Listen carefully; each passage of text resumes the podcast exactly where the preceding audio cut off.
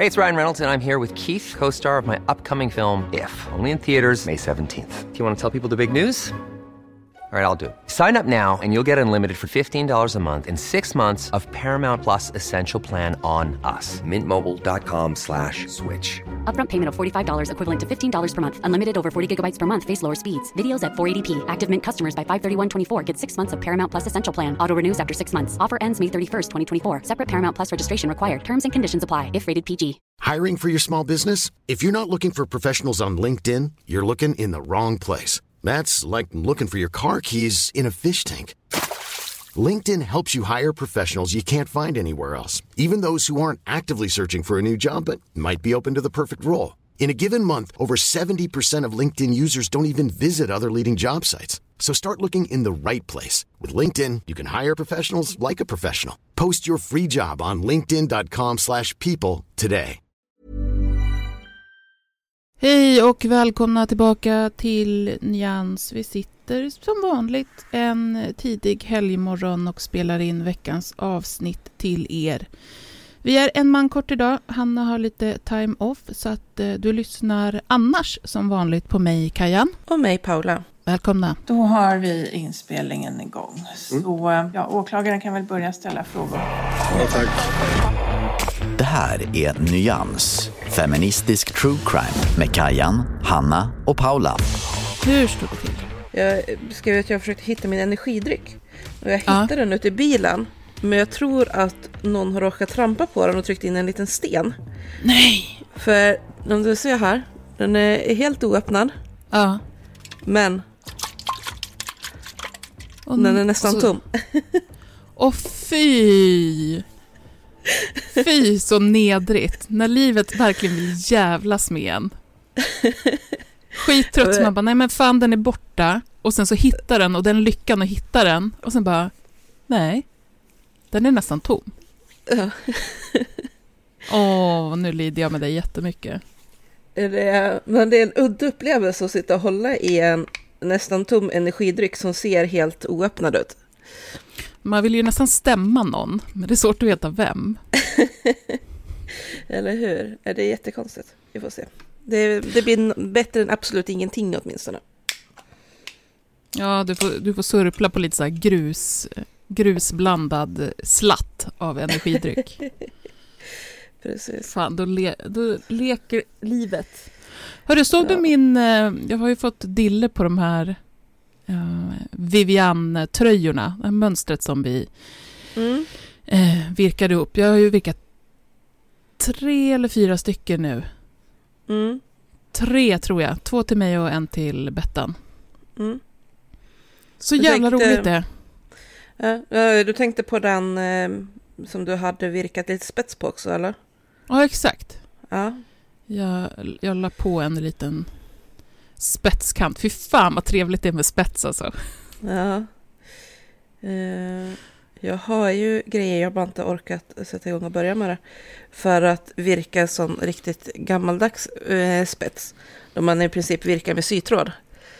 Åh, fy fan. Nu är du där igen. och ska göra det så jävla svårt. Ja. Alltså, själva mönstren är jättelätta. Det svåra är att det är så pilligt. För att det är så liten nål och tunn tråd. Men vad ska du med det till? Vad ska du med en sån liten spets till?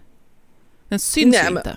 Jo då, de syns. Um, man virkar de ju ändå liksom typ så breda. Eller ja, olika varianter på bredhet. Några ehm, centimeter. Ja. Ja, men man kan ha dem till exempel och, och sy på runt kanten på en sjal eller Mm. bara lägga till eh, runt urringningen på en tröja som man vill eh, uppcykla och så vidare. Just det. Ja, men för det, jag, jag köpte faktiskt hem från Sellpy två um, typ så här eh, jeans, beigea, eh, beigevita jeansskjortor typ i, i större storlek. Mm. Väldigt plain. Men tänkte också att om jag gör någon sån här typ i, i klarblått eller eh, knalligt rosa någon Mm. spetsgrej, virkar långt som fasen och så gör jag något eh, jättemaffigt mönster på baksidan. Mm. Det måste ju vara kul. Ja.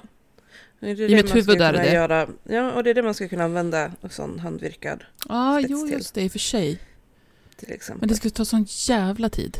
Ja, kanske, kanske inte. Just nu sitter jag ju, nu ser ju inte ni som lyssnar, men nu har jag gjort en sån här, ser du Paula? Mm.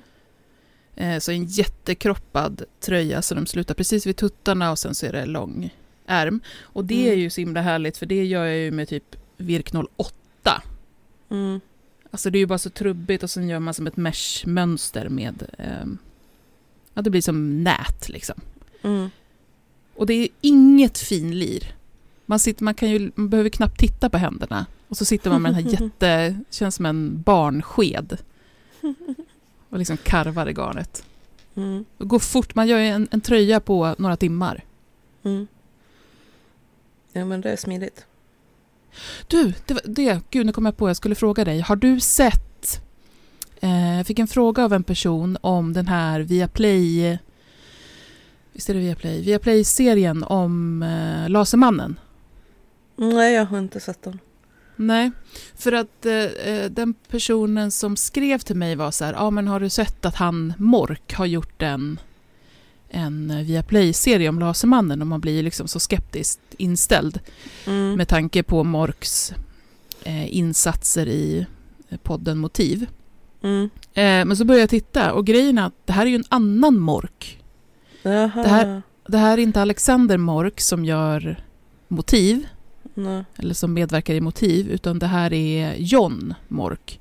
De är en jäkla massa morkare. Jag vet inte om det är en stor brödraskara. Mm. För att den här John Mork, han har... ehm, nu var det var inte... Jo, det kanske var motiv. Jag minns inte. Han har i alla fall varit inblandad i något av projekten med eh, Nils. Nils Bergman. Nils Bergman. Mm. Precis. Men eh, så det är inte samma person. Mm. Så att om, eh, och den som, som skrev till mig och så här, åh, vill höra vad du tycker om man blir så skeptiskt inställd. Ehm, den, den serien får, kan vi ju grotta ner oss i någon gång. Men så, så att du tänker på det nu, att det är inte samma person. Mm. Det är inte Alexander Mork. Och hans stackars, eh, stackars bror, vad taskig jag är. Hans bror ska liksom inte behöva ehm, bära skuld för, för eh, motivproduktionerna. Som ju är åt helvete. Men Mm. själva premissen för Viaplay eh, serien, granskningen, dokumentären, är ju att eh, man kollar på, på Lasermannens tid i USA. Mhm. Och då under liksom premissen att han kanske begick en jävla massa mord även där. Just det.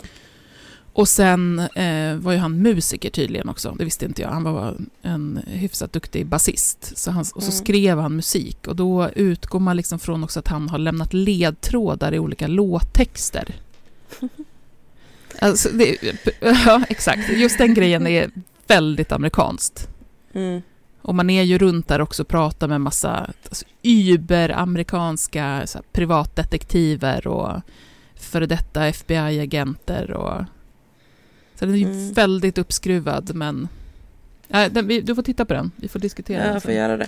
Det finns ju lite sådana där uh, favorit seriemördare som det känns som att var och varannan person som har befunnit sig i, eh, i USA en viss period och som senare har begått mord eller försökt att begå mord på flera personer automatiskt blir lite så här, ja det kanske är den här. Ja, gud, 100 procent så.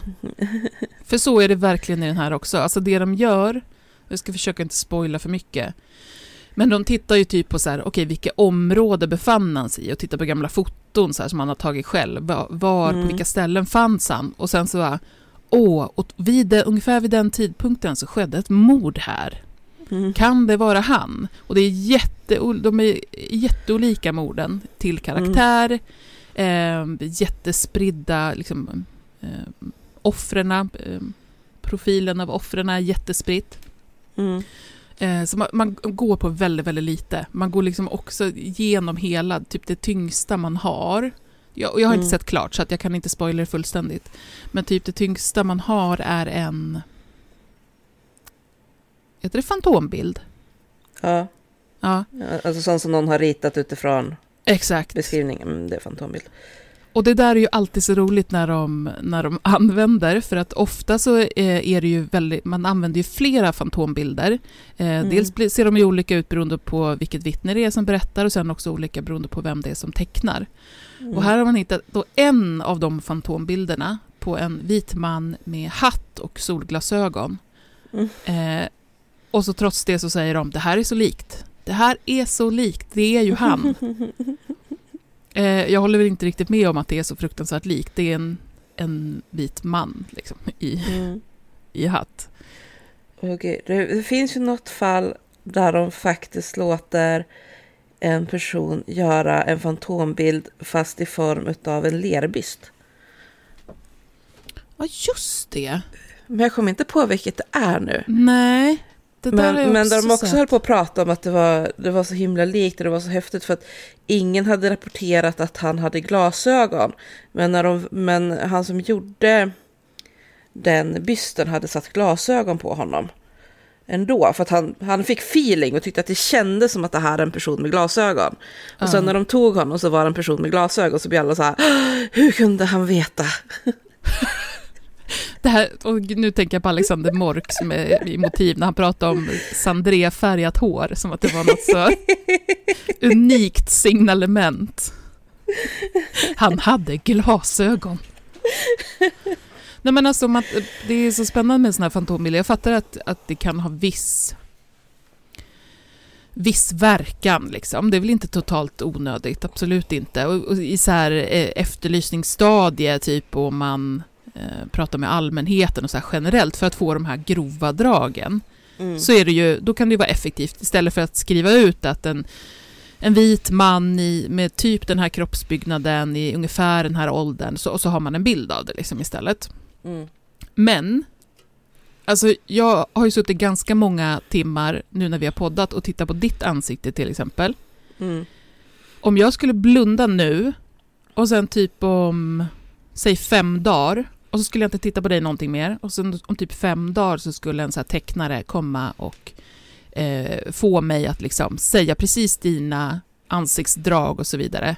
Mm. Det hade inte blivit likt. Nej, det är ju jättesvårt. Det är otroligt svårt. Mm. Och är det då hörde- någon som man bara har liksom fått en glimt av? Mm. Precis. Men jag vet, jag tror att det var i Red Handed som de nämnde det. Att det finns eh, så här, eh, fantomtecknare som faktiskt använder en teknik där offret får liksom... Tänk lite när man eh, skapar karaktärer i Sims Ja. att de får börja med att titta på jättemånga olika versioner av ansiktsformer. Ja. Och så liksom välja typ att det här, den här huvudformen känns mest lik. Och då får Okej. de gå över och så titta på massor med bilder av olika ögon. Mm. Och så välja typ att det här, ögonen så här ser mest likt ut. Om, om de nu kunde se ögonen, är det någon som var Mm. maskerad eller Mm. hade solglasögon på sig eller någonting, då får de ju rita det istället. Men, men om det går att se liksom ögonen så får de Mm. välja det. Och sen samma med näsor och mun och frisyrer och sådär. För att hjälpa Mm. liksom att känna igen och få lite tydligare Ja, på det. det. än Istället för att bara beskriva det själv från scratch. precis. Ja, och samtidigt så här sitter man och, och tittar och på jag skulle nog bli ännu mer, få ännu mer intryck att sålla bland. Får du Mm. se typ 50 olika näsor? Och bara vara så här, ja vilken? Alltså då får man ju in en massa nya bilder och nya intryck som det här med, med minnen är en så jävla delikat och skör grej alltså. Vi sätter så Mm. mycket tilltro till minne. Minnen kan förvanskas och förändras och eh, Mm. försvinna, komma tillbaka, alltså, utvecklas hur mycket som helst. Mm. Jag, jag tror att jag har tagit upp det någon annan gång. Nu tror jag det var i... Jag kommer inte ihåg om det var i England eller USA man gjorde det här testet. På polisstudenter. Mm. För att de skulle få lära sig hur svårt det var med, med minnen. För Mm. att liksom kunna ha lite respekt för det när de ska vara ute och ta, ta upp förhör ifrån ögonvittnen och sådär. Mm. Och också hur lätt minnen fylls i av våra egna fördomar. För då fick Ja. de se ett klipp på en, en man som typ bär ut en tv eller något sånt där från någons hus genom något fönster på baksidan och sen sticker. Och så ska de sen ge då ett signalement på hur den här rånaren, eller inbrottstjuven då, såg ut. Ehm, och de fick se honom jättekort och så här. Och det var otroligt många poliser som eh, fyllde i att det var en svart man Ja. som hade begått det här, trots att det var en vit man i klippet. Mm. Och det var ju liksom den egna bias, när de inte kom ihåg Mm. vad, vad mannen hade för ursprung eller liknande egentligen, då gick de ju rakt på bias. Liksom, att, att i deras värld så var det statistiskt det mest troliga att det var en svart man, så därför säger de att det är en svart man. Ja, ja visst. Och det, jag menar, det är inte konstigt att det funkar så. Har man Mm. något så svagt som en ögonblicksbild eller liksom en väldigt vag minnesbild av någonting så kommer ju hjärnan fylla i med det Mm. man kan och man kommer försöka, rat- det är ju hela det här med att vi delar in saker i fack och grupperingar och vill försöka liksom sortera det. Mm. Eh, hjärnan kommer ju fylla på med det som, som känns rimligt för dig. Precis. Så du kommer ju vara mer benägen att säga att det var en, en svart man än Mm. att det var, det var nog en kvinna med Pippi Långstrump-flätor. Ja, men exakt. Ett annat sånt här exempel på hur sköra våra minnen är, det är ju den här eh, Mandela-effekten. Ja, gud det, det tänker jag ofta på. Jag lyssnade på, det var nog i höstas när jag var och plockade svamp. Jag ska inte prata mer om svamp, jag skulle bara säga att jag plockade svamp när jag lyssnade på det. Eh, Flashback-avsnittet, Ja, eh, Flashback. Forever, om eh, Mandela-effekten. Jag hade dålig Mm. koll på det innan, men det är ju skitintressant. Ja. Kan Ja, inte du bara typ- förklara vad det är om det är någon som inte vet? Jag visste ju faktiskt Ja, inte det förut. precis. Nej, men Mandela-effekten är alltså när flera människor helt, helt säkert hävdar att de har ett visst minnesbild eller har upplevt en viss grej. Mm. Eh, det, är, det är döpt efter Nelson Mandela och att en extremt stor andel människor är helt övertygade om att han dog i fängelset på 80 eller början av 90-talet, att han aldrig blev frigiven. Mm. Och, och där de liksom är 100% säkra på att men jag läste artiklar om att han hade dött, jag vet att han hade dött.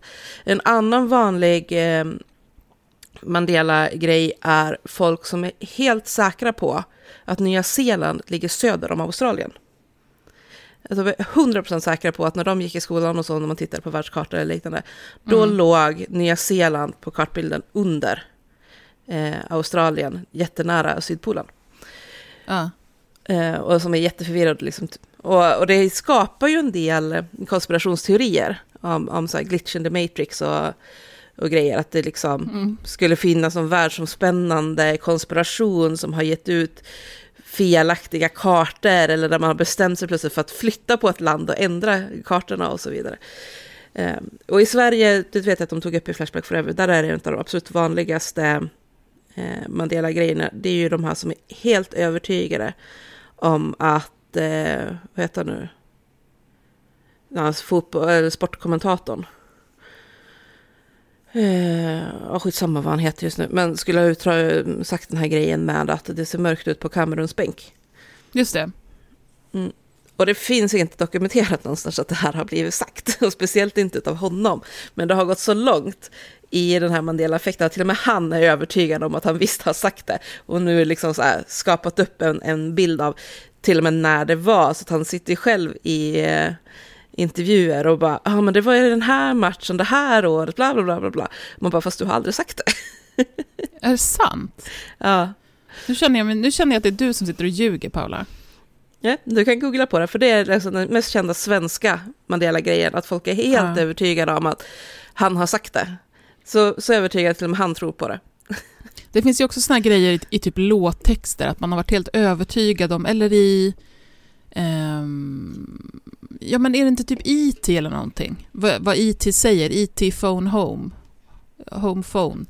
Sådana saker Mm. som är så här, har blivit eh, eh, klassiker som man kopplar till en film eller en låt. Och sen så är det inte så de har sagt, eller så är det inte så som Mm. repliken är eller texten är. Också med typ så här loggor. Jag vet att Fruit of the Loom-loggan har Mm. varit en sån sak där, där man, nu vet jag inte åt vilket håll det var, om det är att den aldrig har varit med korg eller ett så här typ eh, horn, Mm. vad det nu heter. Ehm, ja, jag behöver inte säga vad det var, men det var i alla fall att man, eh, precis samma sak, att man var helt övertygad om att typ när man växte upp och hade the Loom-tröjor, då såg loggan ut på det här sättet. Och sen så hittar man Mm. inte att det någonsin har sett ut så. Nej, Så exakt. jävla udda grejer också. Ja. ja, men det är en av de mest kända just när det kommer till filmgrejer. Det är ju från Star Wars. Ja, Att eh, Darth Vader aldrig säger Luke, I am your father. just det. Och det är ändå liksom ett av de mest citerade filmcitaten är ju Luke, I am your father-grejen. Och så har det aldrig hänt. Nej. Men, men vad är det han säger då? Eh, om jag kommer ihåg rätt så säger han bara typ I am your father. Han säger aldrig den här Luke-grejen. Utan bara, Okej, okej, Så då har man komprimerat, liksom. man har liksom lagt till i citatet från, från det han faktiskt säger. Ja. Gud, vad ska, vad ska man lita på nu? Jag känner att jag inte vågar tro på någonting. Hela Ja, världsbilden vänds upp och ner. Hörru, ska vi dra igång med det vi ska prata om? Vi har så himla mycket och vi ska hinna... ja det tycker jag. Område 2, 29 återkom. Nyans. Feministisk true crime med Kajan, Hanna och Paula. Vi ska ju köra ett lite kuriosa-avsnitt, va, du och jag, Paula Mm. Paulito. Och vi ska prata om eh, pyromani. Yes. Fy vad roligt! Det, eh, det tar ju fram din bästa sida av Ja, att tycka om att få prata om att elda saker. ja, det här kommer trigga igång mig något så fruktansvärt. Ni ska få höra om så mycket eldningar utan jag har varit ute och plockat svamp. Nej, det ska ni inte. Ni ska slippa det. Jag ska försöka inte prata om mig själv hela tiden. Eh, men vi drar igång. Jag kan börja lite då. Eh, de eh, källor som jag har för min lilla eh, genomgång är Sydsvenskan, Myndigheten för samhällsskydd och beredskap, WebMD, som är en sajt där läkare och olika hälsoexperter, typ professorer och sånt, skriver om olika medicinska ämnen. Vi har Medical News Today, Brandskyddsföreningen och sen så bara några lösryckta så här kvällstidningar typ. Eh, för vi ska ju prata pyromani idag, både hur det ordet, begreppet används av oss, av de flesta, och då som egentligen en synonym till eh, anlagda bränder eller eh, att en pyroman är en mordbrännare, att det är samma sak. Eh, men vi ska också prata om vad den här diagnosen egentligen innebär. Ni kommer förstå precis vad jag menar med det om en stund, för faktum är att det oftast är en rätt stor skillnad på någon som anlägger bränder och någon som är pyroman. Eh, egentligen så använder vi alltså det här begreppet helt fel. När du, när du läser om, typ, googlar du på pyroman och nyhetsartiklar så, så kommer det oftast vara felanvänt. Det är lite som eh, pedofilidiagnosen, eh, om ni kommer ihåg att vi har pratat om det. Det vill säga alltså att det är långt ifrån alla som begår sexuella övergrepp på barn som är pedofiler. Och det är heller inte alla pedofiler som begår sexuella övergrepp på barn. Eh, det där kan ni ju lyssna mer på, till exempel i de avsnitten vi har pratat om Dumpen, så går vi igenom det där. Eh, men eh, pyromani då, eller att, att det brinner generellt, det är ganska så högaktuellt just nu. Att det brinner i Sverige i sig är ju verkligen inget ovanligt. Just nu känns det som att det sker extra mycket. Och när det brinner då så ibland eh, är det inte en jättestor grej. Det rör sig inte om någon större förödelse, elden är relativt lätt att släcka och så vidare. Men ibland blir det förstås riktigt illa och grejen med eld är ju att vi ehm, eh, kan inte kontrollera den fullt ut. Och därför är det liksom alltid farligt, alltid en risk. MSB visar i sin statistik att under de senaste tio åren har det inträffat i genomsnitt 85 dödsbränder per år. Och i de, alltså dödsbränder, eh, bränder där personer dör helt enkelt. Och det är inte bara anlagda bränder utan bränder generellt där personer dör. Och i de här dödsbränderna, alltså genomsnitt 85 per år, så har det avlidit 91 personer inom 30 dagar. Eh, det är också en sak att komma ihåg med bränder att man dör ju inte bara av att eh, så att säga rent krast brinna inne, alltså eldas upp liksom, utan också av skador som är orsakade av röken eh, eller eh, värme. Jag vet att man tar upp det väldigt mycket i dokumentärer om eh, diskoteksbranden i Göteborg till exempel, att det är det var för många en så fruktansvärd syn att komma in och se så många ungdomar se ut som att de bara ligger och sover när de är avlidna.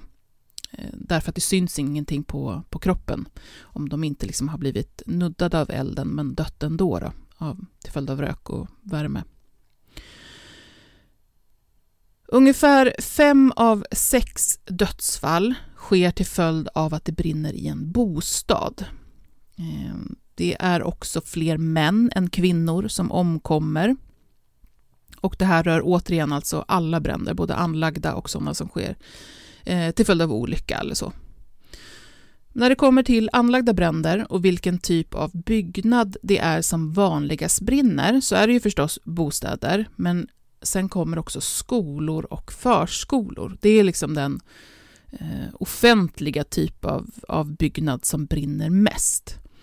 Under eh, 2021 så gjorde till exempel räddningstjänsten 506 insatser till bränder i skol och förskolebyggnader. Och då var minst 246 anlagda. Så det är jävligt många. Det är uppenbart att det finns många som inte tycker om skolor. Det finns mycket i det, ja. Och sen tänker jag också så här, tillgången till, man, man vet när det inte är någon där. Ehm, man vet vilken tid på kvällen man kan gå dit och liksom tutta på. Det finns alltid en förskola, skola i ens närhet och så vidare. Och som sagt mycket att projicera på, eh, på skolor. Det finns mycket att grotta i där. Och när det kommer till bränder på skolor så kan man också se att de går att dela in i två huvudgrupper som också är ganska intressant. Dels är det då bränder på dagen och då startar de oftast eh, inne på skolan, alltså till exempel i en, en papperskorg eller på en toalett eller eh, typ i en, en skrivare eller något hörn där det finns papper. Eh, och sen så den andra gruppen är bränder på natten och då är det när fasaden antänds, alltså man tänder på utifrån, eller när man eh, kastar in något som brinner genom ett fönster. Så det är de liksom, två grupperingarna av, av sätt att, att anlägga bränderna just när det kommer till skolor och förskolor. Eh, men så anlagda bränder, det vill säga att någon har fjuttat på med avsikt att det ska brinna, är faktiskt inte jätteovanligt. Ehm, till exempel gick försäkringsbolagen ut förra året med att runt hälften av alla bilbränder i landet är anlagda.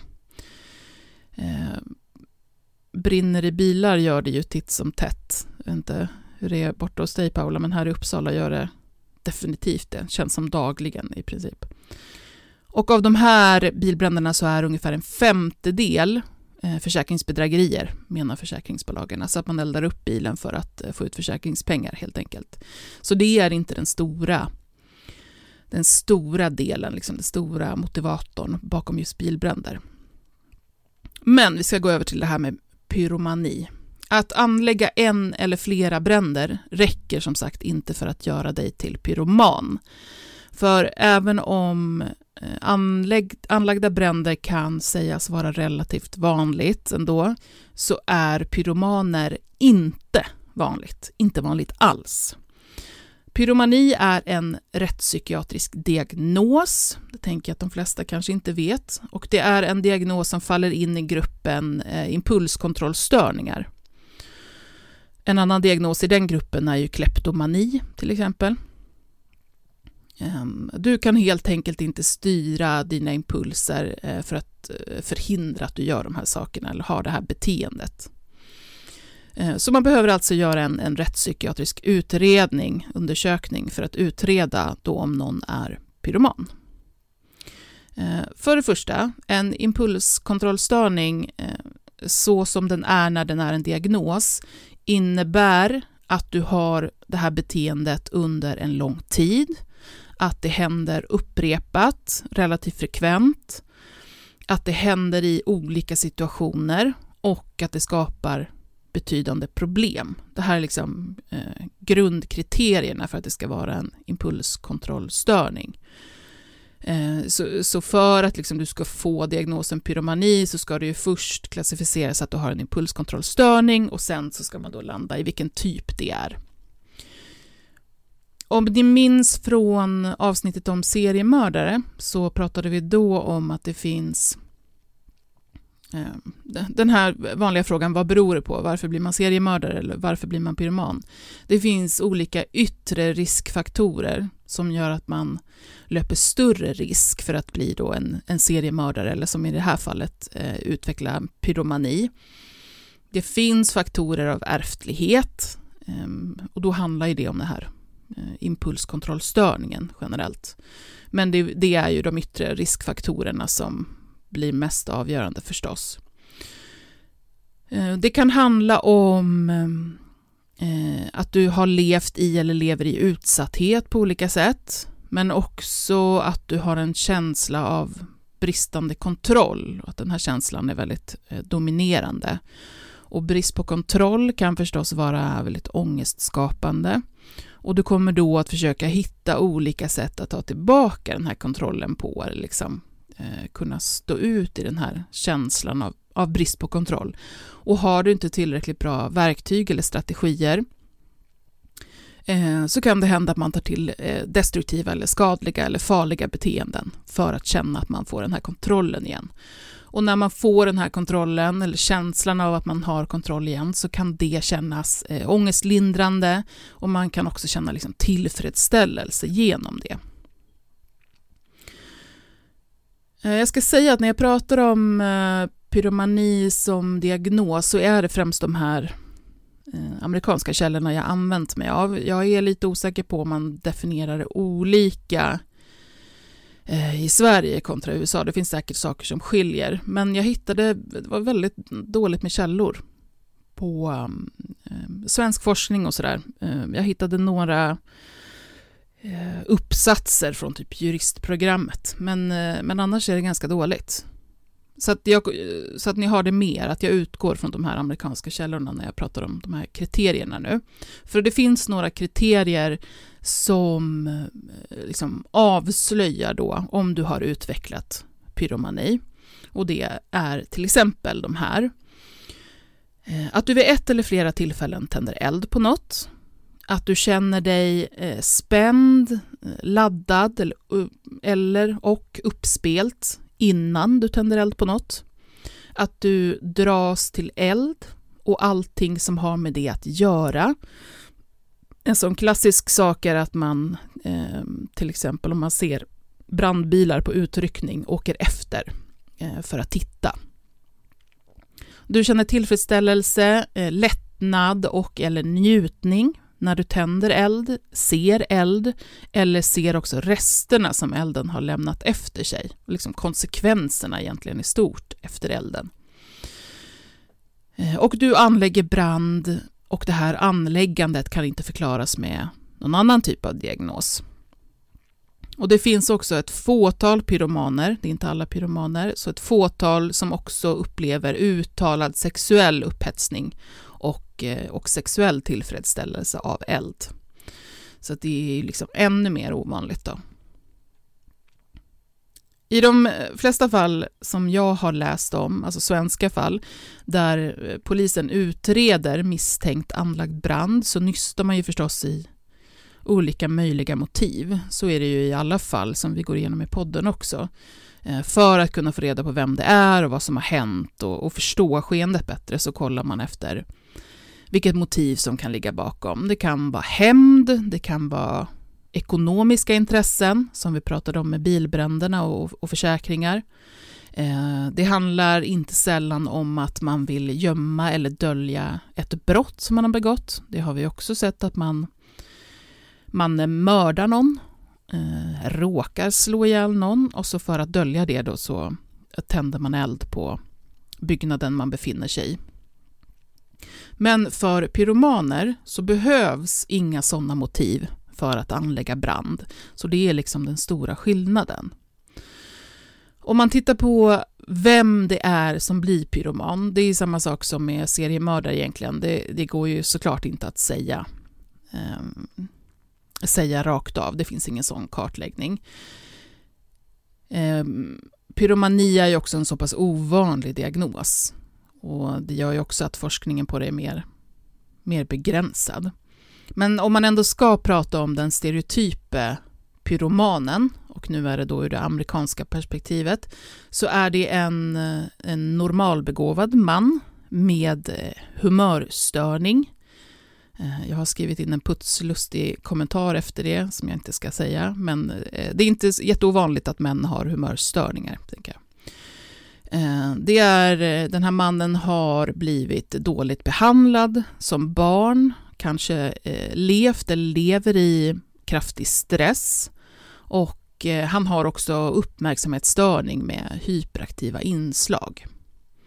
Eh, och jag tänker mig att den här sista delen handlar om, om svårigheten i att reglera impulser. Så man kan sammanfatta det egentligen med att det finns en stor skillnad mellan en mordbrännare och en pyroman. Den här skillnaden syns inte när vi pratar om anlagda, anlagda bränder, eh, vilket gör att vi använder pyromanepitetet om i princip alla som anlägger bränder, vilket alltså blir helt fel. Och den här stora skillnaden går ju sammanfattas då i att mordbrännaren eh, fjuttar eld på grund av eh, yttre faktorer, att det är yttre faktorer som driver. Så till exempel skada någon annan, eh, få ut pengar, hämnd, dölja eh, något brott. Liksom. Eh, men py pyromanen då, å andra sidan, gör det här på grund av eh, inre faktorer kan man säga, alltså som känsloreglering för sig själv.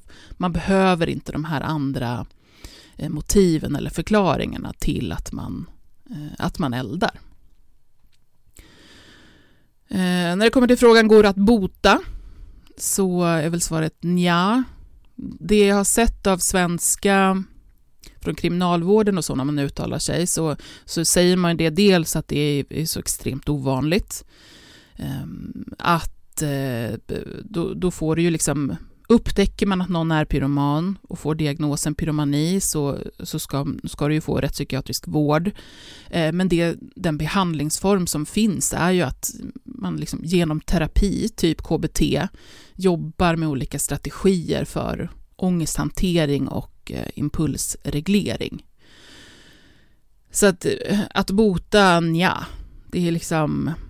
Man försöker att bygga upp de här Alltså de klassiska bitarna som, som behövs för att du inte ska styras av de olika känslopåslag och, eh, och eh, tankar om handlingar som ska få dig att må bättre i stunden. Um, vi ska se. Jag kan bara säga någonting om straff innan jag tänkte vi kunde diskutera en sak lite. Um, straff är lite speciellt när det kommer till att, att anlägga bränder. Det är ju en jättebred skada, det, skala. Det går ju från eh, skadegörelse liksom, till att du har ihjäl någon. Så att det är ett otroligt, otroligt brett spektra. Men eh, annars är det som vanligt med, när det är unga personer så är det, är det under 15 så kopplas sociala myndigheter in. Sen är det ungdomsvård och så över 18 så så kan du få fängelse och då beror det helt på eh, en ganska komplex bild av hur stor skadan är, vilka riskerna har funnits för att någon ska eh, bli skadad och så vidare. Eh, det är också, jag vet inte om jag har sagt det än, men det är också betydligt fler män än kvinnor som blir pyromaner. Jag, jag, tänkte på, jag satt liksom och försökte leta i huvudet efter så här, okay, vilka svenska pyromaner vet jag om? Jag vet att du Paula kommer gå igenom en som liksom är, det är den man tänker på, det är den som typ vi i Sverige kopplar till pyromani. Um, vi har ju pratat i något annat avsnitt om eh, Soran Radovanovic, det var ju då han dubbel-dubbelmördaren i Norra Hammar. Han var någon eh, finansperson som vände sig till äldre par och skulle liksom investera deras pengar åt dem. Men han roffade ju åt sig av de där pengarna. Och sen så, eh, när det inte gick längre och de kom på honom, så slog han ihjäl dem och sen eldade han på eh, huset så att det inte skulle synas. Och det här skedde ju för två par i hans närhet. Jag tror att han bara dömdes för ena jag är inte helt säker nu, men jag för mig att det bara var det sista han dömdes för. Um, och då hade, det gått lite för lång tid för det första, men, men jag kan väl säga att det råder liksom inga tveksamheter för, uh, hos mig om att han, att han begick båda. De var ex, tillvägagångssättet var exakt likadant. Men där har vi i alla fall den här klassiska mordbrännaren. Alltså han behöver elda som ett verktyg för att eh, liksom eh, dölja det han har gjort och försöka täcka igen sina spår och för att han har liksom målat in sig i ett sånt hörn eh, utifrån kriminella handlingar att han känner att han inte har något annat val. Liksom. Eh, och om man tänker honom då i ena sidan och så tänker på en annan person, nämligen Mert Sari. Det är han som i Rättegångspodden kallas för flygvärden som eldade kvinnor. Eh, ung ung man, jag för mig att han var 25, eh, när han tuttar på i alla fall eh, två olika bostäder. I den ena så dör en kvinna, i den andra så klarar sig en, en äldre kvinna ut, hon upptäcker branden i tid liksom, och kan, kan ta sig ut därifrån. Eh, och han befin, Mert befinner sig precis utanför vid båda tillfällena när det brinner. Och han har olika kreativa förklaringar till att han råkar ha varit det. Ehm, båda de här eh, ställena som brinner går att koppla till honom via hans flickvän.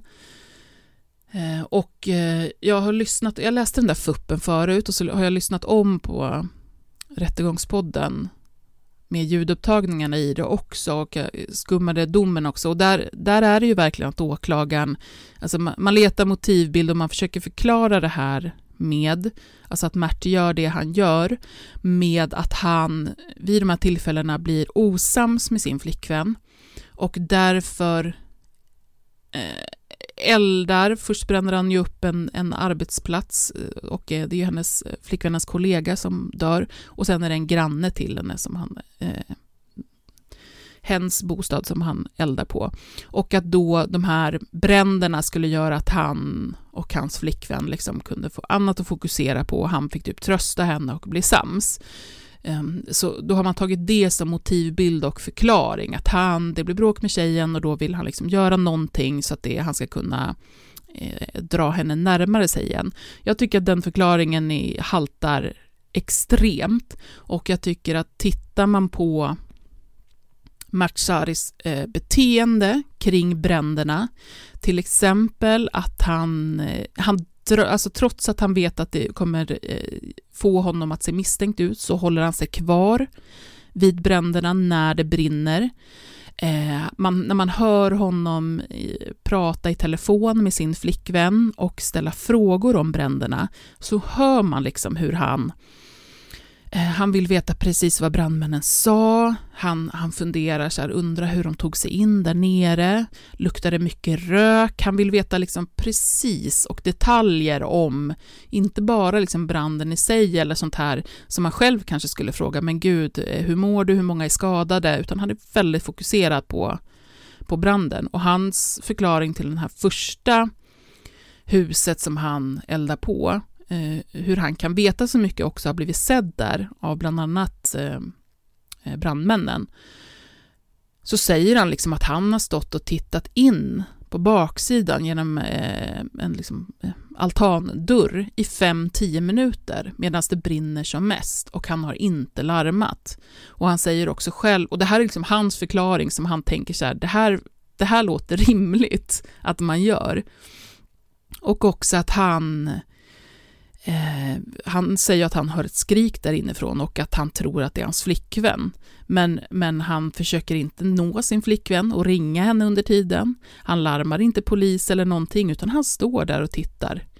Eh, och sen så också ställer såna här frågor eh, eh till, ja, till och med polis när han sitter i förhör så vill han liksom veta om detaljer om liksom själva eldandet. Och efter när den här kvinnan då Eh, flickvännens kollega har blivit förd till sjukhus och har inte avlidit än, så åker han efter. Eh, han sätter sig i bilen och kör dit. Han ljuger om att han är en anhörig, liksom för att komma nära. Han, han vill vara nära den här förödelsen som, som eh, elden har, har ställt till. Han döms ju för båda de här bränderna. Det är solklart att det är han som har, som har fjuttat på. Däremot har jag inte kunnat se om man har gjort det kan vara jag som har missat också. Jag har inte kunnat se om man har gjort en rättspsykiatrisk undersökning och om man i så fall har tittat just specifikt på det här med pyromani. I mina ögon så skulle Matsari kunna vara en, en av eh, väldigt få svenska pyromaner. Vad tänker du Paula? Hade det varit intressant att se, man får vi googla så man kan hitta någonting om, om en eventuell utredning. Men mm. just de här tecknen på att det för honom handlar om någonting mer än bara få, få någonting att prata med sin, sin flickvän om tycker jag är ganska tydligt mm. eh, i de här exemplen. Och som sagt, en av eh, kriterierna för pyromani är ju det här att söka sig till branden, eller söka sig till elden och vara väldigt, väldigt fixerad vid själva bränderna i sig. Och det är ja. han ju uppenbarligen. Att, ja, men liksom också bara att han, han pratar i, sin, i telefon med sin flickvän. Hon är så nära den här grannen som det har brunnit hos, att det är liksom, luktar brandrök inne hos henne. Mm. Eh, och hon är där inne och han vill höra detaljer om vad brandmän har sagt, hur har de tagit sig in i trapphuset eh, och så vidare och så vidare. Det är så uppenbart, alltså han kan liksom inte hålla sig, han kan inte låta mm. bli. Och när, när åklagare och rätten själva säger att ja, det är en ganska konstig motivbild eller ganska svårt att förstå varför han har eh, då att, det här skulle, att han är osams med tjejen och det skulle driva honom till det här. Jo, men det kanske är för att det inte är den huvudsakliga förklaringen. Kanske är det så att anledningen till att eh, de här bostäderna liksom kopplas till henne är att de finns då i hans närhet. Så att det, det, finns en tillgänglighet för honom i det. Han har tillgång till mm. båda de här två ställena som han också eldar på och stannar mm. kvar för att se när det brinner. Mm. Och han har ju också sådana andra impuls, eh, impulsstörningar. Han jobbade ju som sagt som flygvärd men han eh, blev arbetsbefriad hos SAS för att han, han klottrade och skrev så här ja, men könsord och sånt på flygplanen och i de delar där bara personalen fick vara. Mm. Eh, och han gjorde det här på väldigt många flygningar, så jag menar det var inte svårt att se att okej, okay, en person har varit på alla de här flygningarna där det har mm. klottrats. Andra vittnen och så pratar om att det, nej, men det är ju han. Han har betett mm. sig jättekonstigt kring det här. Så att mm. han, han är ju inte korkad, han förstår ju att det här är någonting som lätt kan ledas till mig. Men jag tror inte att han kan, han kan inte stoppa sig själv. Nej. Nej, han behöver exakt. liksom agera ut. Han känner säkert brist på kontroll eh, i form av en jättestökig relation med flickvännen. Han lyckas inte med studier, med jobb, alltså eh, kaosigt. Hon kastar ut honom då och då så han har ingenstans att bo. Och han vill eh, ta tillbaka den kontrollen på olika sätt. Mm. Som börjar liksom med klotter och den typen av skadegörelse. Och mm. sen eldar. Men det tycker jag är, märkligt att man inte tittar på i eh, motivbilden det här. För att, alltså känsloregleringen. Att om det nu är mm. stökigt med flickvännen, de bråkar, han går och eldar. Mm. Kan ju precis lika gärna som att det skulle då handla om att vilja hitta ett sätt för att få henne på andra tankar än att de bråkar. Kan ju lika mm. gärna handla om att äh, men han blir upprörd och han klarar inte av att hantera sin ångest eller sina känslor inför att de bråkar på annat sätt än genom att gå och fjutta eld någonstans.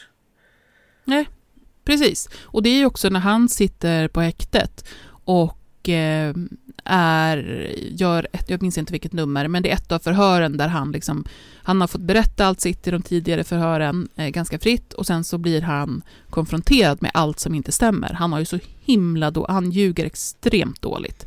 Eh, för det är så uppenbart att han har gjort saker och han hittar på jättekonstiga förklaringar. Och i det förhöret när han liksom blir konfronterad med det här så blir han liksom så upprörd sen så att han går och slår sönder sin cell i princip. Mm.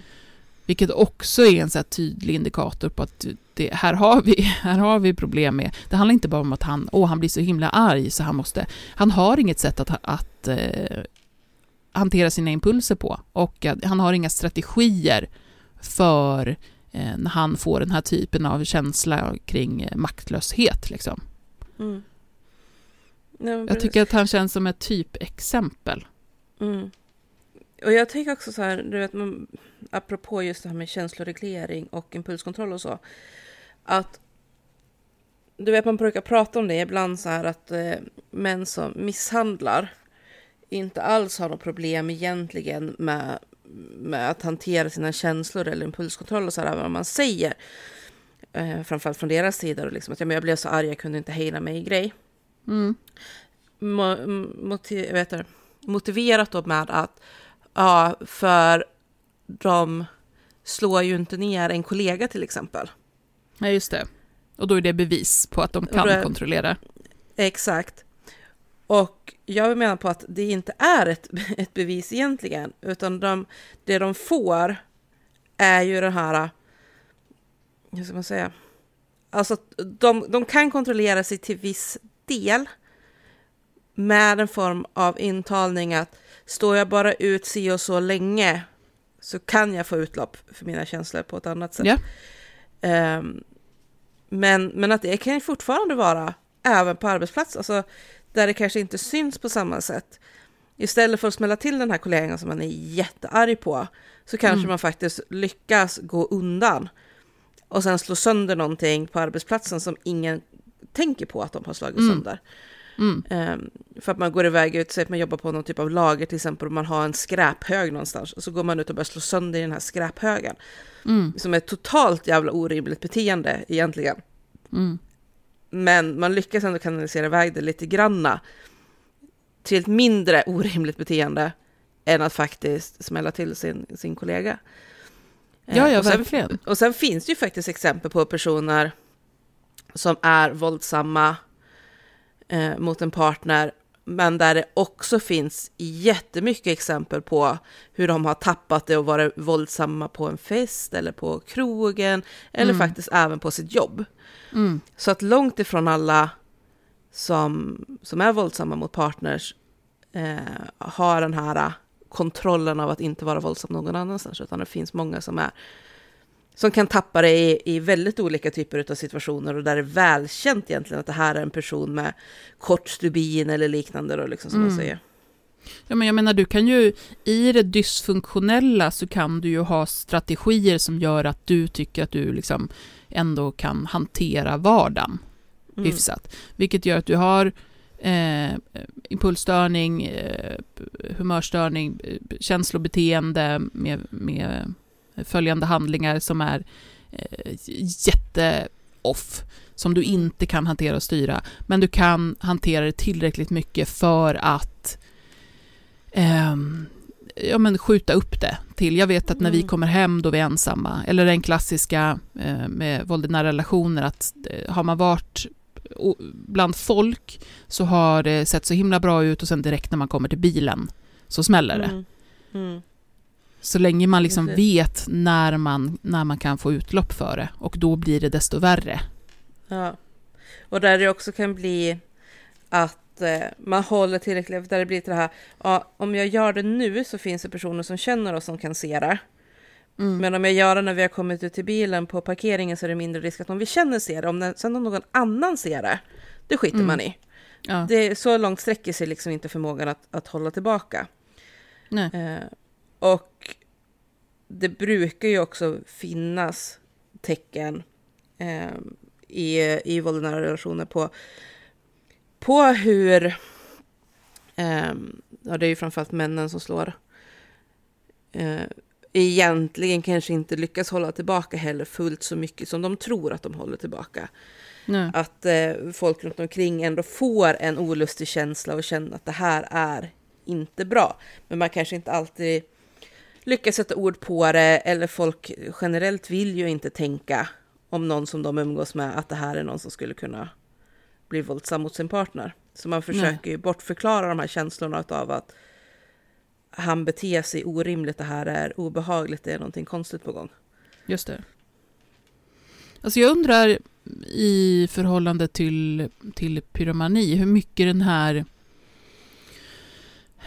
hur vi slänger oss med, med diagnosen som gör att man får en så skev kunskap om den, eller ingen kunskap alls egentligen, bara en fel bild av den. Mm. Hur mycket det liksom kan, vilka effekter det får. Om det gör att vi får en så sned bild av, en ganska, ganska dubbel eh, sned bild av, av pyromani, att det eh, antingen är då att det är personer som blir kåta av att tända på saker och, bli, och elda, att det är liksom Mm. typ deras sex, vilket ju Mm. som sagt är extremt ovanligt, till och med i gruppen eh, pyromaner så är det ovanligt.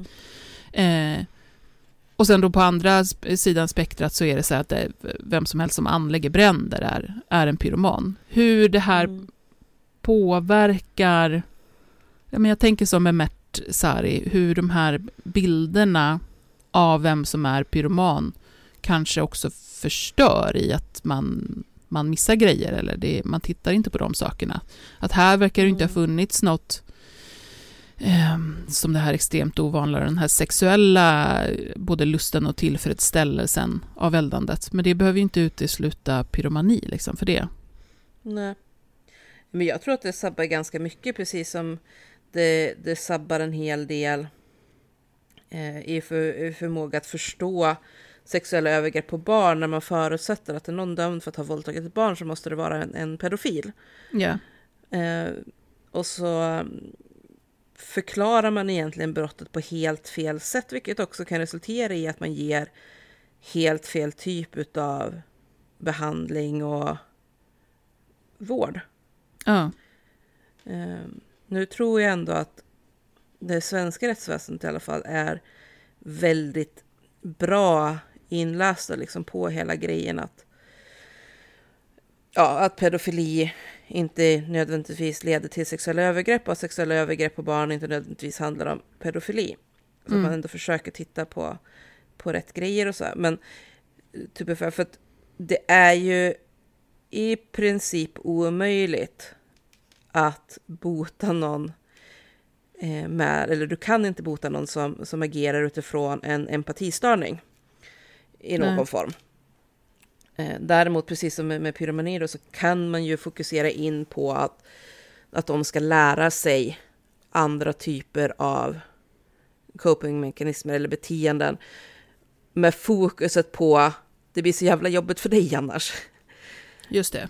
Ehm, för det vet jag, jag har, tror att det var Kristoffer Ram som pratade om det i något avsnitt, liksom, att just de här som våldtar barn utifrån sadistiska motiv, Ja. eller liksom empatistörda motiv, att de är så här, ja men jag har det här behovet och det här barnet blev ett lätt offer.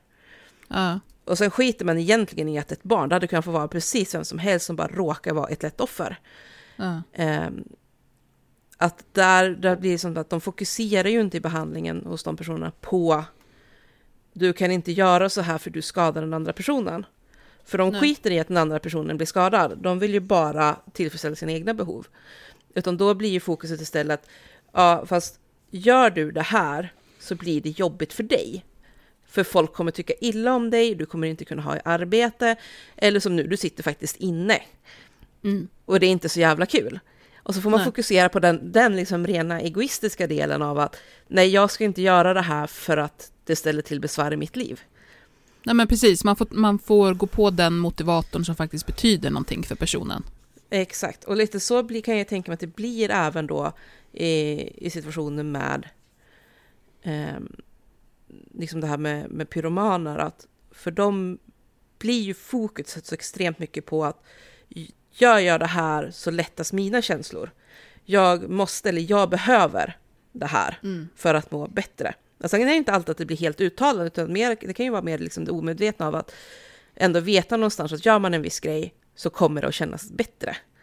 Ja. I, i stunden av stress och ångest eller vad det nu kan vara då för psykiskt dåligt mående. Och att då komma åt den personens eh, motivator för att inte göra de här grejerna blir ju lite samma, samma som man kan trycka på för, för personer med ett missbruksproblem. Mm. Att vi kan stötta dig med olika verktyg för att inte använda din drog.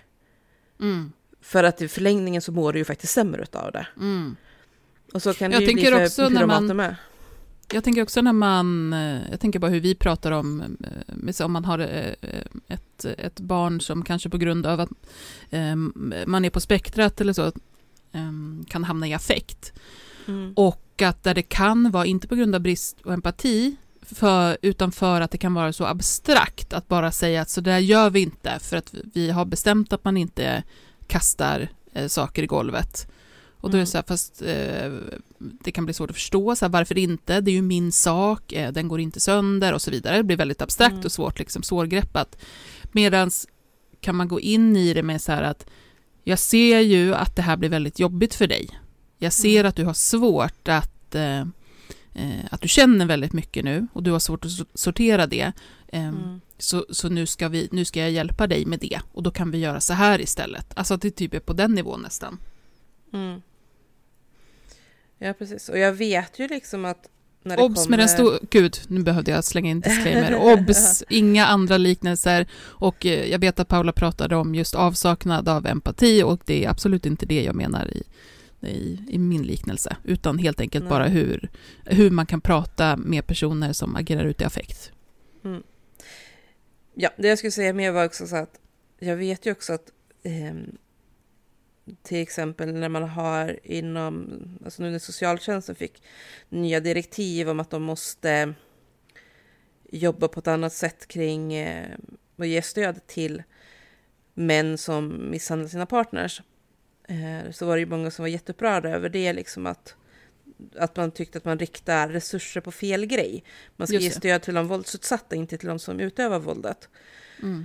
Eh, och där man menar på att liksom, görs det på fel sätt med det här stödet så kan det ju istället bli liksom att man bara lär förövaren vad den ska säga för att fortsätta att manipulera sin omgivning.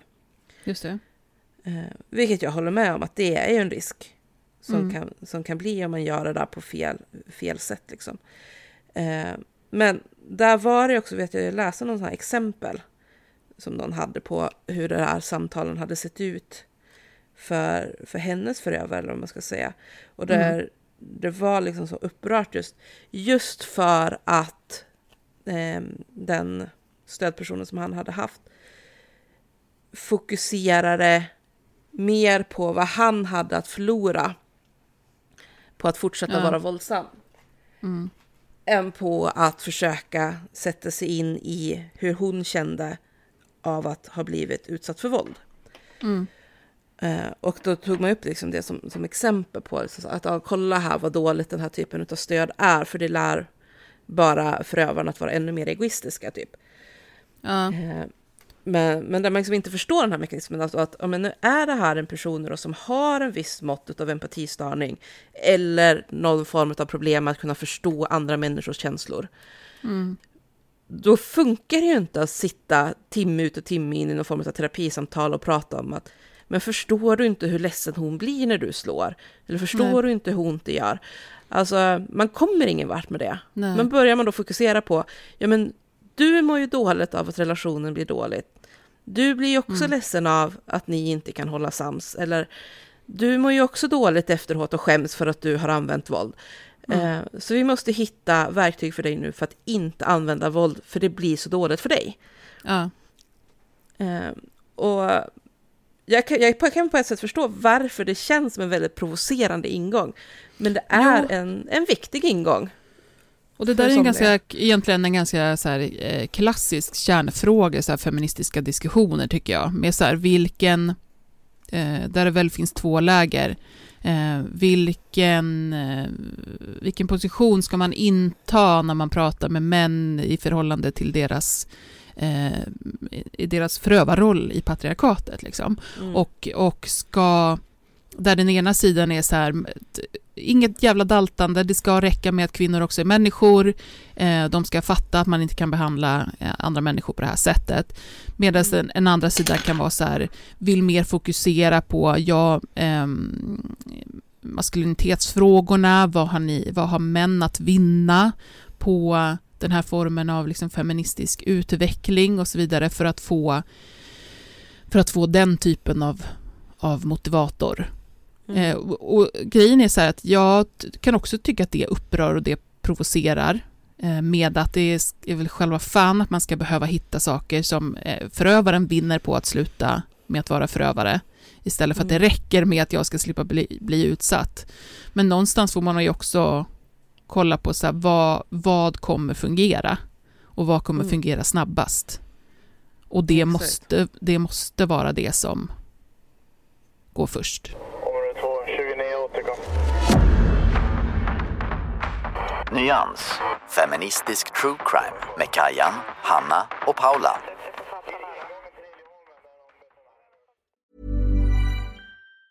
Hey, it's Ryan Reynolds, and I'm here with Keith, co star of my upcoming film, If, only in theaters, May 17th. Do you want to tell people the big news? All right, I'll do it. Sign up now and you'll get unlimited for $15 a month in six months of Paramount Plus Essential Plan on us. Mintmobile.com slash switch. Upfront payment of $45 equivalent to $15 per month. Unlimited over 40 gigabytes per month. Face lower speeds. Videos at 480p. Active Mint customers by 531.24 get six months of Paramount Plus Essential Plan. Auto renews after six months. Offer ends May 31st, 2024. Separate Paramount Plus registration required. Terms and conditions apply if rated PG. Hiring for your small business? If you're not looking for professionals on LinkedIn, you're looking in the wrong place. That's like looking for your car keys in a fish tank. LinkedIn helps you hire professionals you can't find anywhere else, even those who aren't actively searching for a new job but might be open to the perfect role. In a given month, over 70% of LinkedIn users don't even visit other leading job sites. So start looking in the right place. With LinkedIn, you can hire professionals like a professional. Post your free job on linkedin.com/people slash people today.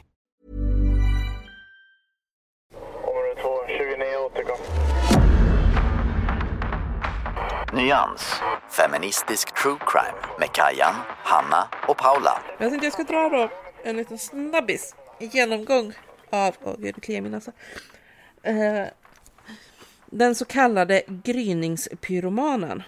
Just det. Eh, det är ju ett av de mest kända fallen i Sverige utav någon som systematiskt har eh, anlagt bränder. Och eh, man vet inte exakt hur många bränder det är han faktiskt har gjort sig skyldiga till. Gjort sig skyldig till heter det. Eh, men han själv ska ha till olika vittnen erkänt över 200 eh, anlagda, anlagda bränder. Vilket är jättemycket. Får man väl säga. Eh, gryningspyromanen heter då egentligen Ulf Borgström. Och han föddes 1963 så att nu är han ju 60 år. Och eh, han föddes i Malmö. Enligt Ulf själv och vissa berättelser om, om Ulf så... Eh, man säga, så var han utsatt för ganska mycket mobbing och trakasserier under sin uppväxt. Och det här är något man har tagit fasta på i, i bland annat en bok om honom. Som jag inte kommer ihåg nu vad den hette, men någonting i stil med eh, gryningspyromanen från mobbad tonåring till mordbrännare eller något sånt där tror jag den hette. Jag undrar om det var den jag försökte lyssna på med Hasse Aro som uppläsare.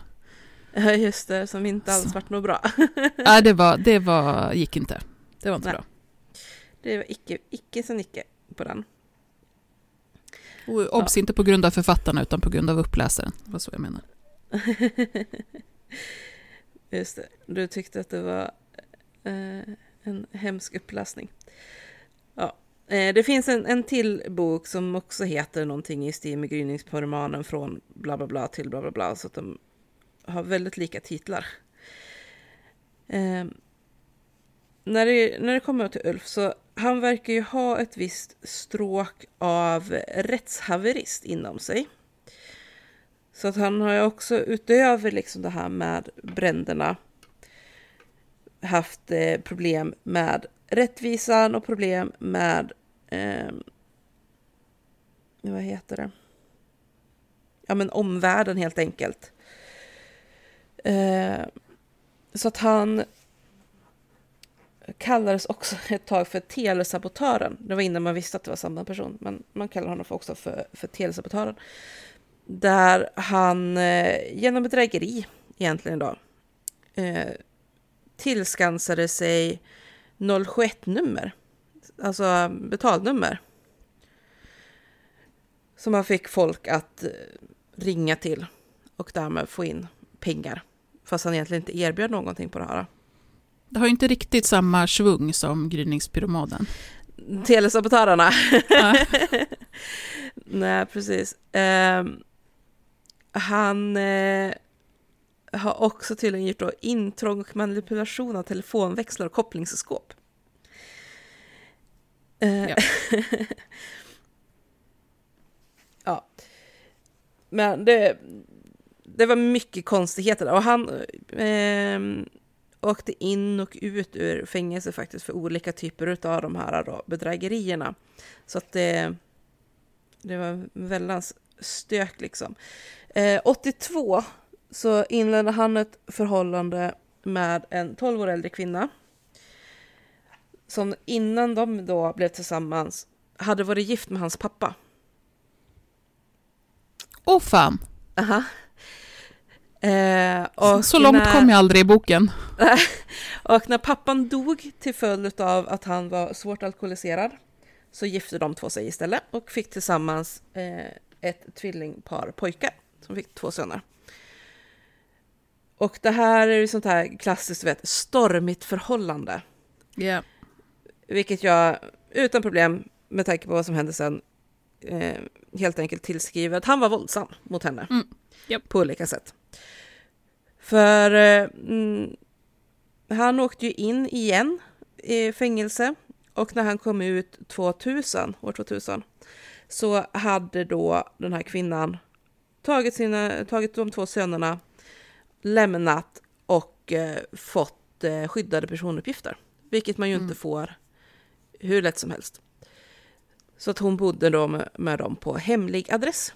Och det är här gryningspyromanen eh, föds, eller vad man ska säga.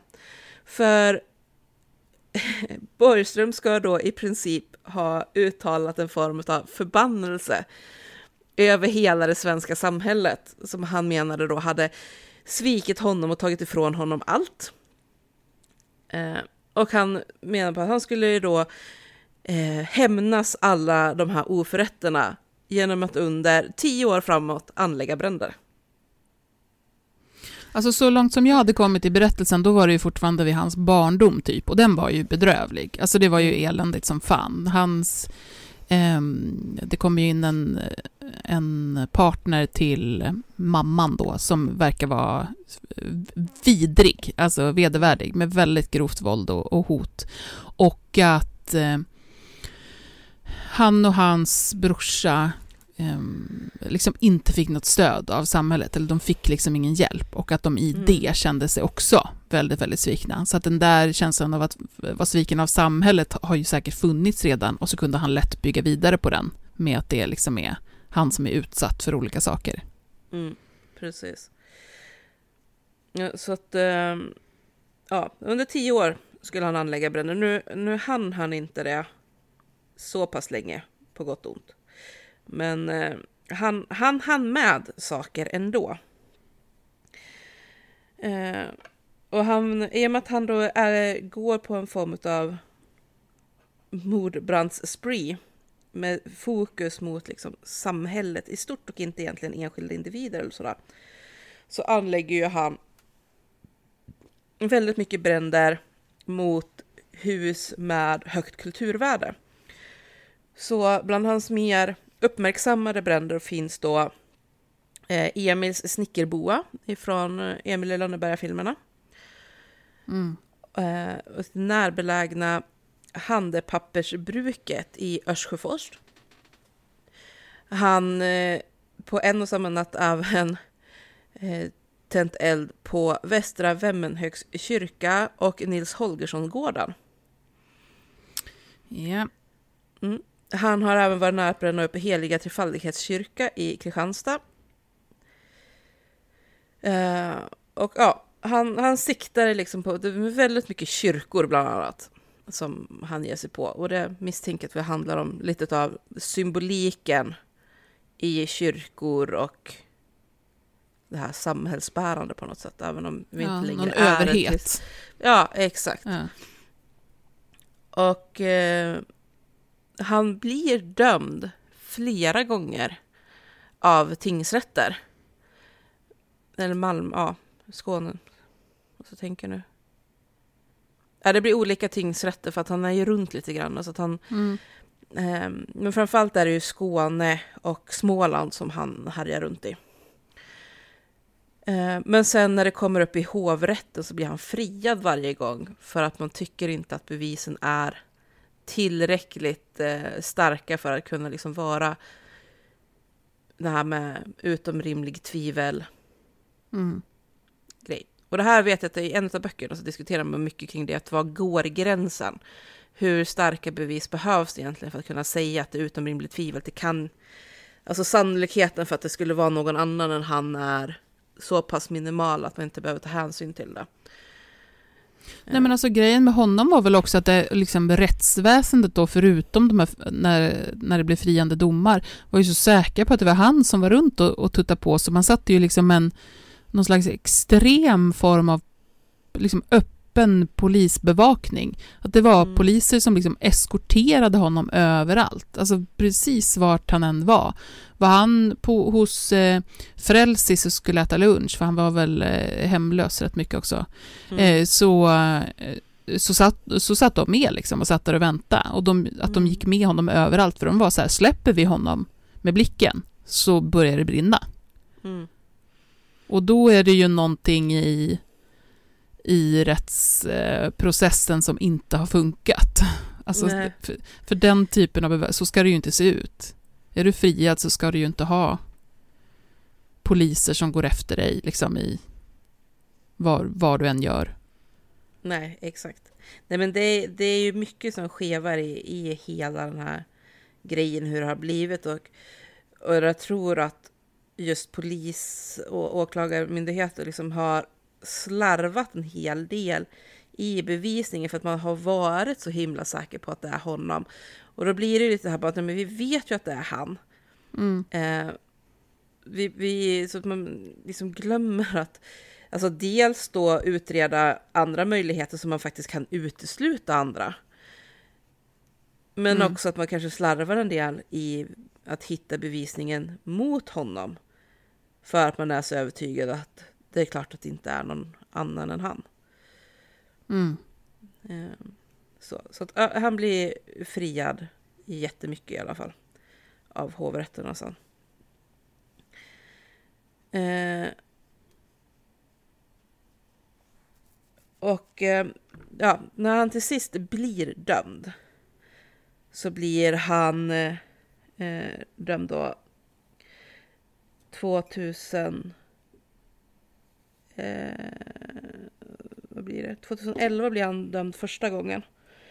Och får sitta ett tag och sen kommer han ut. Och sen eh, häktas han om eh, 2018. För eh, försök till grov mordbrand i Köping. 2017. Eh, och sista domen han får så är på åtta år. Eh, där han då döms. Så det, det är två liksom, domar för anlagda bränder eller liksom mordbrandsdomar då. Men han har också dömts då flertal gånger för bedrägeri, narkotikabrott, stöld, häleri, urkundsförfalskning och trafikbrott. Och han har även dömts för grovt barnpornografibrott. Så det är en jävla cocktail där. Ja, och med honom så var det ju verkligen hur... Eh, han var ju inte pyroman för det första. Det är sån, han är ett sånt typexempel på hur det här, eh, den här diagnosen och begreppet liksom förvanskas. Eh, och han får ju liksom stå symbol för, för pyromaner i Sverige, typ, fast han inte Mm. är det. Han är ingen klassisk mordbrännare. Mm. Ehm, som, som tuttar på för eld. Och att där satte han ju liksom verkligen alltså, rätt stort område av Sverige i total skräck. För det var ju typ att Mm. råkar man titta snett på honom så behövde man vara rädd för att det kunde börja brinna liksom hos en. För Mm. att han, han, sk- han hämnades och det var hans strategi. Jag tror att han till och med liksom sa att nu jävlar kommer det brinna liksom om någon Mm. Eh, Och plus att han då var i en eh, i samhällets lägre eh, skikt. Så att det hände ju saker med myndigheter och med så att jag, kronofogde och, ehm, och, eh, och allt sånt som gjorde att han, han det, det rådde ju ingen brist på anledning för honom att hämnas heller i hans ögon. Nej, exakt. Och det, just det med eh, det här pyromangrejen, alltså man utredde ju det på honom faktiskt. Men konstaterade att han är inte pyroman för att det, de här bränderna handlar ju inte om elden i sig, utan han har ju det här mycket, mycket uttalade hämndmotivet. Att han gör det för att han vill sabba för folk, göra människor rädda eh, och, och få känna liksom att han trycker till dem som han tycker har eh, på något sätt felat honom.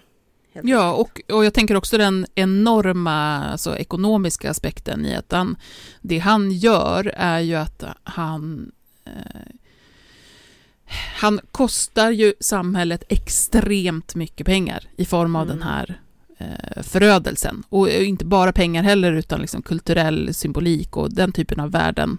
Mm. Alltså herregud, eh, snickerboa liksom. Ehm, men och då, det blir ju då det liksom ultimata sättet att straffa samhället Mm. med extrem jävla skadegörelse. Ja, exakt. Eh, han frigavs 2001 tror jag det var. Som han kom ut. Eh, ja, november 21. Eh, kom han ut senast då efter att den här domen 2018. Och där hade han ju dömts för att ha försökt att sätta eld på ett socialkontor. kontor. Eh, och han dömdes också då för hot mot en av socialsekreteraren som jobbade på det här socialkontoret. Han dömdes för narkotikabrott och han dömdes för brott mot knivlagen. Så. Ja. Eh, men jag tänkte när vi ändå, apropå eh, det här med eh, begrepp som folk missförstår. Och i förhållande då till, till Ulf Borgström på ett sätt. Det här med mordbrand. Mm. Det är ju också ett, just, just för att det heter någonting med mord i, att eh, många tror ju liksom att är det en mordbrand så betyder det att någon har dött. Mm. Eller som minst blivit skadad. Mm. Men det är inte vad mordbrand innebär. Utan mordbränder är är, alla, alla typer av bränder som anläggs där det finns en möjlighet att någon blir skadad, Ja. alternativt dör, är en mordbrand. Eh, även om man tänder eld då, liksom på ett hus som är tomt. Mm. För att man menar på att ja, men det är ett ställe där det kan finnas människor. Risken kan finna, vara då att personen har fel, att huset inte alls var tomt. Och just det här med branden mot eh, det här socialkontoret är ju till exempel ett bra exempel på det. Eh, Att han blir ju dömd för försök till mordbrand. Han lyckades ju aldrig tända eld på det ordentligt. Eh, Men han var ju där på kvällen eller natten. Där ett socialkontor normalt sett är tomt. Men eftersom det här var centralt och så vidare så menar jag på att, att det är en mordbrand eftersom risken finns att det inte var tomt fast han trodde det. Men risken finns också att om det hade tagit eld på riktigt så hade elden kunnat sprida sig och då tagit sig till byggnader där det fanns människor. Ja. Så. Jag det är ju tycker bara- liksom att det är, är det i en byggnad, egentligen liksom en byggnad, där, där byggnader är oftast gjorda för att det ska, kan finnas människor i dem av Mm. olika anledningar. Eh, och för att det är så extremt allvarligt och vi, man kan inte alltid förutse en elds eh, förödelse och liksom kraft och vad som ska hända. Det kan, man, kan du inte styra, du kan liksom inte eh, förutse det. Eh, Och det är så, så extremt allvarligt, så, så måste man ha det så. Att det spelar ingen roll om det var någon där eller du tänkte att det skulle vara någon där eller inte. Mm. Eh, Utan det, då är det mordbranden då.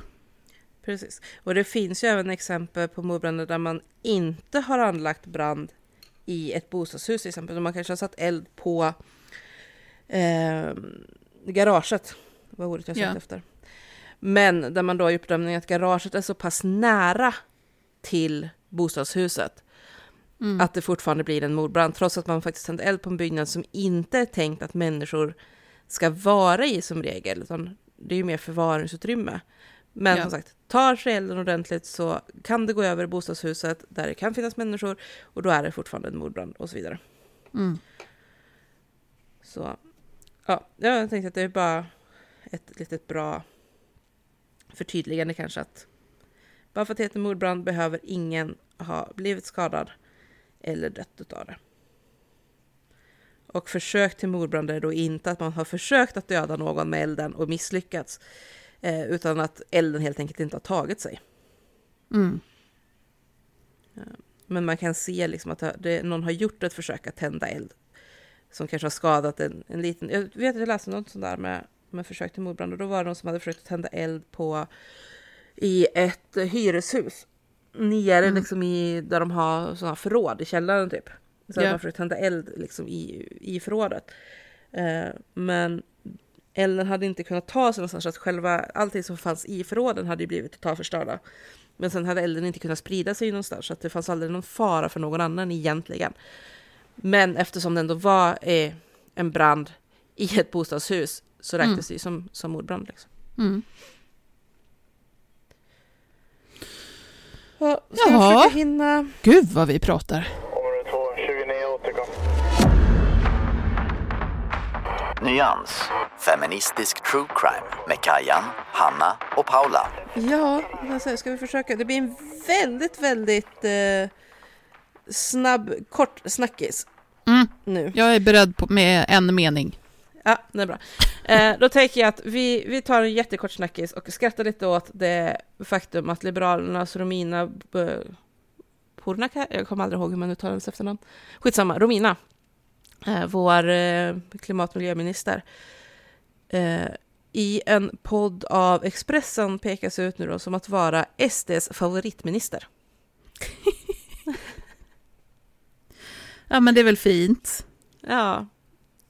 Jag tänker man behöver inte säga så himla mycket mer om Nej, det än att det här inte- är pinsamt. Det är så pinsamt, det är så otroligt Eh, grattis pinsamt. till dig. Hoppas att eh, hon får ett litet diplom eller en liten plakett Mm. Att ha och påminna sig själv om. Nej, men det är ett snyggt kvitto. Varsågod. Där ser vi vad din, er klimatpolitik går för när det blir det bästa SD har varit med om. Det är fint på CVt. Mm. Det var väl lagom. Gud vad härligt att bara få så här. Ja, då har vi sagt det. Nu är det med här också. Vi glömmer icke.